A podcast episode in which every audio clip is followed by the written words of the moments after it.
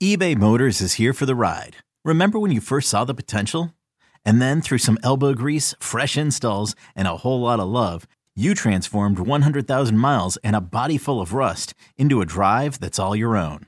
Look to your left, look to your right. It's official. No one's got a ride like this. There's nothing else that sounds like, feels like, or looks like the set of wheels in your garage. With over 122 million parts, you can make sure your number one ride or die stays running smoothly. So there's no limit to how far you can take it.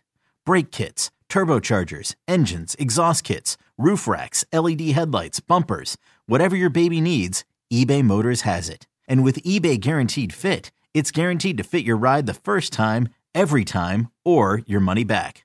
Plus, at these prices, well, you're burning rubber, not cash. Keep your ride or die alive at ebaymotors.com. Eligible items only. Exclusions apply. This episode is brought to you by Progressive Insurance. Whether you love true crime or comedy, celebrity interviews or news, you call the shots on what's in your podcast queue. And guess what? Now you can call them on your auto insurance too with the Name Your Price tool from Progressive. It works just the way it sounds. You tell Progressive how much you want to pay for car insurance, and they'll show you coverage options that fit your budget. Get your quote today at progressive.com to join the over 28 million drivers who trust Progressive. Progressive Casualty Insurance Company and Affiliates. Price and coverage match limited by state law. You could spend the weekend doing the same old whatever, or you could conquer the weekend in the all-new Hyundai Santa Fe. Visit HyundaiUSA.com for more details. Hyundai, there's joy in every journey. It's always game day in Cleveland. Hello, my name is Andy Baskin. His name is Daryl Ruiter. Daryl, hello to you. Good morning. Hello, hello. All right, uh, another week of Browns football has passed, and another week uh, is here upon us. And big news, or at least it looks like big news: Deshaun Watson will have his 24th uh, person put into the civil system, as they will drop another lawsuit on him uh, this week, and or, or, maybe have already happened by the time you're listening to this. Um, just again, I said this last week, and it just it's becoming noise in the background, um, and trying to figure out a lot of these things that are going on with Deshaun and his legal issues, all off the field and what is next and what is the league going to do and you know what's going to happen here or there. So uh, let's just let's start there and then we're going to play this clip from rusty Hardin who was on our sister station in houston. So uh, let's just start there daryl your thoughts on where we are with deshaun watson. Yeah, I mean, uh, other than whatever uh, fresh allegations might be f- uh, filed in civil court, I don't necessarily think anything uh, changes all that much. The real question becomes if he you know, if this impacts the league's timeline, right? Uh, because uh, the commissioner most recently said that they were getting close to wrapping up the investigative process, and then things moving into the uh, you know summary phase, and then the disciplinary phase uh, after that. So, you know, whether or not there's new information uh, in the latest round of allegations that are uh, expected to come out according to Tony Buzbee, the lawyer uh, for the plaintiffs. Um, you know, it's uh, not nothing really changes. Uh, Deshaun is still participating in the offseason program. Uh, he is still preparing to uh, start week one um, a- until, again, the NFL says otherwise that he's not going to start week one. That's pretty much uh, what he and the Browns really need to do. And you're right. I mean, it just basically becomes outside noise. It has become really outside noise. You talk to anyone within the organization, you talk to Deshaun's teammates, they all sing his praises, tell us what a great guy he is and, and what a positive impact he has had. Uh, on the organization in a very short amount of time, and also too how they are strictly focused on football. They he as well as them. Uh, Myles Garrett said it last week. It's none of my business. Um, you know, they, they've kind of got the, uh, I don't want to say blinders. I think that that's disingenuous, but uh, they've got, they're focused. Um, they've got a narrow focus, and uh, they're doing a fairly good job of trying to tune out the noise. Hmm. You know, and and as I say noise in the beginning, I don't mean just to, to uh, I'm not belittling the lawsuits in any way. I just want to make sure that's that's just it's just it, we're trying to find new information and we're trying to find things that um, I, and I, I should I, I don't know that I'm trying to find. I'm waiting to hear is probably the best way. So I just want to make sure I say this correctly. We're just waiting to hear what's next, and you know when another lawsuit drops, it's like okay, here we go again. Especially when you have what could be 24 by the time you're listening to this. Well, one of the things that happened last week was Rusty Hardin, who's the attorney for Deshaun Watson, was on our sister station, uh, 610 The Score in Houston. And he said something that uh, sparked a little bit of, uh, I don't want to say controversy, but um, uh, shedding no, it sparked controversy. Yeah, all right, it, it right sparked controversy. It, it, it blew up. Uh, yeah, it it was was not a good day for the defense. Let's just put it that way. All right, let's just play it so you can hear it.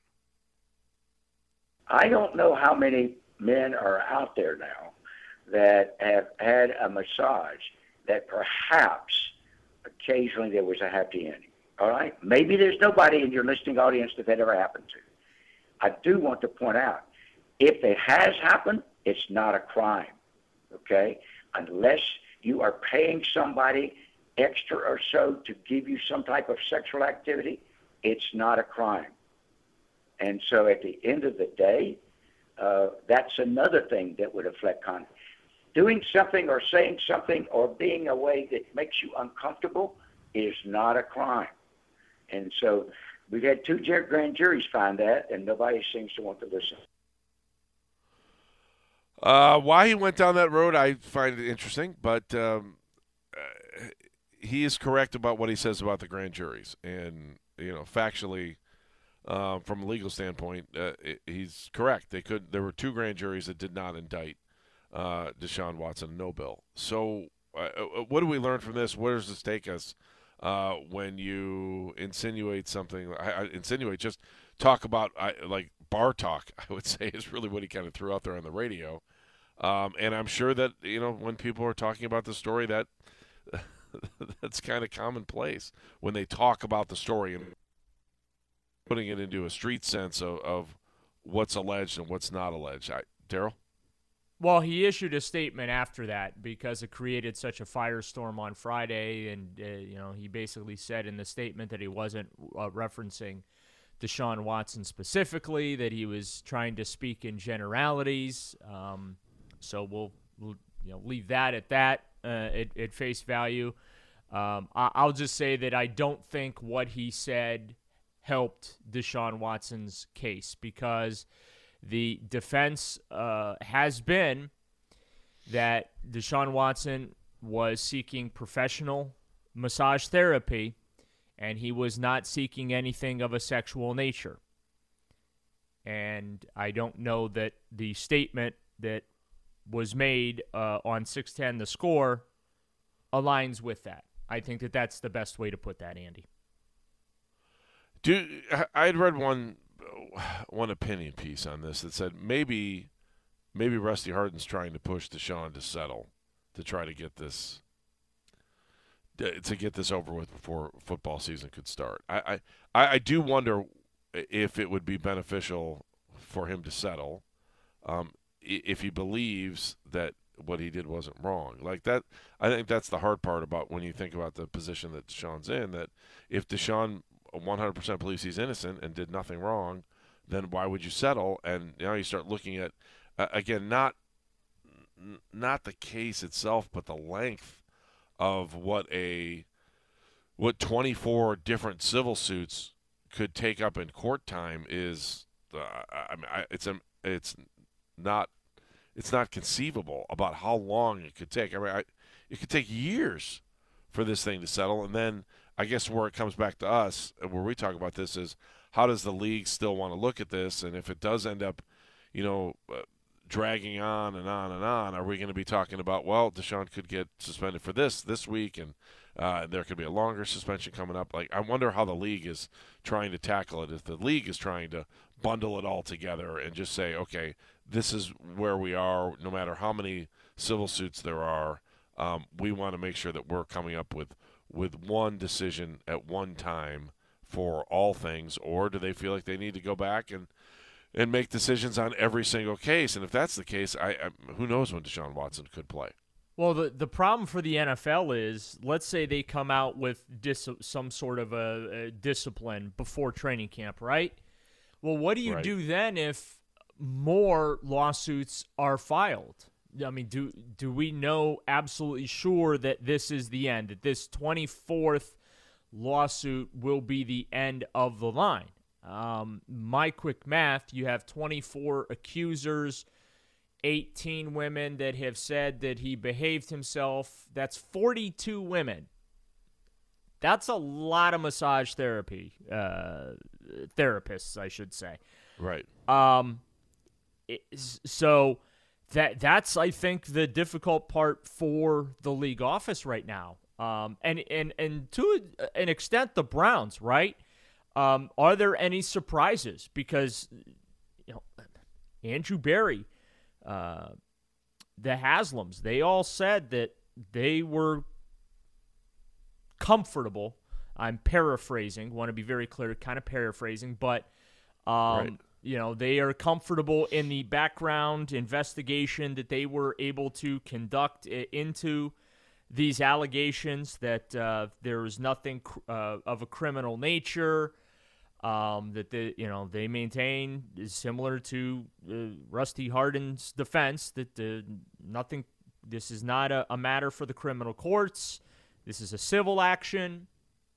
But so you hope that none of this is really a surprise to them, right? That anything that comes out, but um, that becomes the problem for the NFL. And uh, Roger Goodell has intimated that if there is new information that comes to light, that yes, the league office will look at that again. I am uh, I am on record. I am firmly against the NFL being able to take two bites at the same apple. If you're going to discipline him over these lawsuits, it should be that's it. You're done. Barring only one exception, and that is that criminal conduct comes into play. As we have the conversation now, this is 100% a civil matter.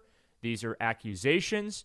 Uh, he is not facing any charges of any kind. We've mentioned that two grand juries have returned no bills and elected not uh, to indict or charge Deshaun Watson with a crime, and that's very important uh, to point out.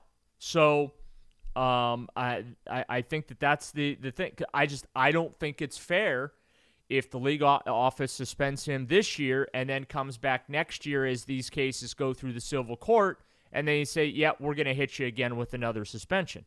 I will also say that as we've talked about, the NFL first and foremost is concerned about their image. That is the number one concern of the commissioner and the league office is protecting the shield, protecting their image. And the longer this stuff is in the news, the bigger the black eye for the NFL, the bigger the perception that the NFL doesn't care about women, right? Because that's always been an accusation. Uh, when players have gotten themselves into trouble involving women, the perception has been, well, the NFL is just, uh, you know, doing it for show. It's performative art when you talk about disciplining players. Longest suspensions for personal conduct policy have been like for eight to 10 games. Um, and in many of those cases, those suspensions have been reduced on appeal. So, um, you know, regardless, uh, from my standpoint of how many of these suits get filed, I don't think anything changes for the Browns. I don't think anything changes for Deshaun Watson and his teammates. But I do think there is a potential for things to change for the league office because if these are new allegations, right? We we, we don't know. You know, we Right. don't know if the Browns knew that a 23rd and a 24th suit were going to come down the pike at some point, right? Right. For all we know, uh, Rusty Hardin and Deshaun Watson's representation and his agent maybe made that clear to Andrew Berry and the Browns that and gave them, hey, here's the list of women that may uh, that we know of that would potentially allege misconduct against Deshaun, which of course we deny, and Deshaun denies uh, having done anything wrong. But it is possible that this is what uh, could happen from an allegation standpoint. We we just we don't know if they already had a number, but if the if the NFL league office did not and was not aware of these plaintiffs, uh, these two new plaintiffs, then you know I, I do think it is possible that that could alter the league's timeline because they would have to do their due diligence and uh, investigate the latest claims that were made against Watson. All right, Daryl. Let me just the last point on this today because I, I, know we talk about Deshaun Watson. It feels like in every in every podcast, and I think this is one of the the good parts about doing the podcast here is that we can kind of go behind the curtain a little bit. I mean, there is a, a point in this story for both of us, or for anybody that covers this story, that there's an ethics part of it and there's a, a journalistic part of it that I take seriously. I know you take seriously. I don't know that all of our brethren in the media you know, uh, uh they they want to get out there and just blurt out their opinion, and sometimes you can get in big trouble for just doing that. And so I, I know that I'm cautious in almost every word that we talk about because I'm not a lawyer, and I'm not. I, I'm I'm more about trying to inform people about what the process is, what can happen next, and how this affects the Cleveland Browns and where we're going forward with this. Because I'm sure, uh, Daryl, there are people listening right now going, man, how much longer are they going to talk about Deshaun Watson? What's new? Where's this going? So I'm I'm curious from your point of view, you know, your journalistic, your ethical point on covering the story itself. And, I mean, because I know for me, I, am very careful with everything that we do with this because you know we have a man who is saying he didn't do anything, and we have accusers that are saying he did. And to me, I'm trying to be as as fair and balanced and trying to understand both sides, and I get sometimes get convoluted with what the lawyers are saying because the lawyers have a job, and their job is to defend at all costs both sides, whoever they're representing. And so I think sometimes you have to you have to swim through exactly what the lawyers are saying to remember why they're saying it, when they're saying it, and how they're saying it. Yeah, look, this is not a story for hot takes.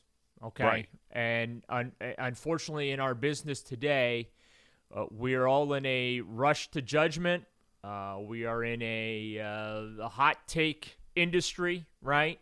Uh, right. What makes headlines, etc. This is not one of those stories where that applies. And and again, it comes back to number one: these are allegations that have been made.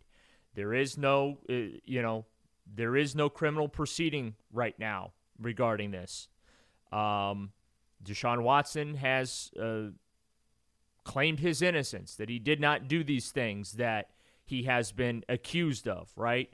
Right. Um, we only played the, the soundbite from his lawyer uh, on our sister station because it became very, very newsworthy on Friday. To be perfectly honest with you, um, heard that soundbite uh, during uh, the show, I was actually filling in for you on your show. Right. And the bite was played, and I just said, I don't even want to go there. don't want to talk about it. Don't want to go there. But when I heard it, I knew it was going to make news and it was going to make headlines. But I just, at the time, just did not want to change up the entire tenor of a show because of one soundbite uh, from Watson's uh, legal uh, attorney here and it, uh, it, it, you, you have to handle it with kid gloves. You have to handle it ethically. Uh, and again, it's just it's not a story to to to give your hot takes about what you think Deshaun Watson may or may not have done. Uh, I have I'm to be perfectly honest with you. I have my own personal theories of what may or may not have gone down after reading all of these allegations, but I'm keeping that to myself because um, again, it's not something that you speculate about. Even um, the the only thing that if there is room for any type of speculation, the only thing that you can speculate about is what the NFL discipline may or may not be. That's where the speculation should and has to end uh. And, and and and again, there's just there's a lot of unknowns. We weren't in the room, right? Um, only know what is in the court filings and what's been alleged. But yeah, th- this is not one of those stories where you interject your opinion and you certainly do not express whether you feel Deshaun did or did not uh, do something uh, inappropriate. So it, it, it is a very di- the, the, subject matter. Uh, I'll be honest with you, I hate talking about this. Um, you know, as we were putting the podcast uh, together, um, I was I, I just I was like, yeah, I, I just really don't want to talk about Deshaun Watson's legal issues. Uh, it's not comfortable subject matter for me, uh, for personal reasons. Um, I, I set those personal reasons aside. Um, I think that Rusty Hardin, for the most part, has done a, a, a solid job of defending his client outside of that flippant comment that he made on Friday to our sister station, 610 The Score in Houston.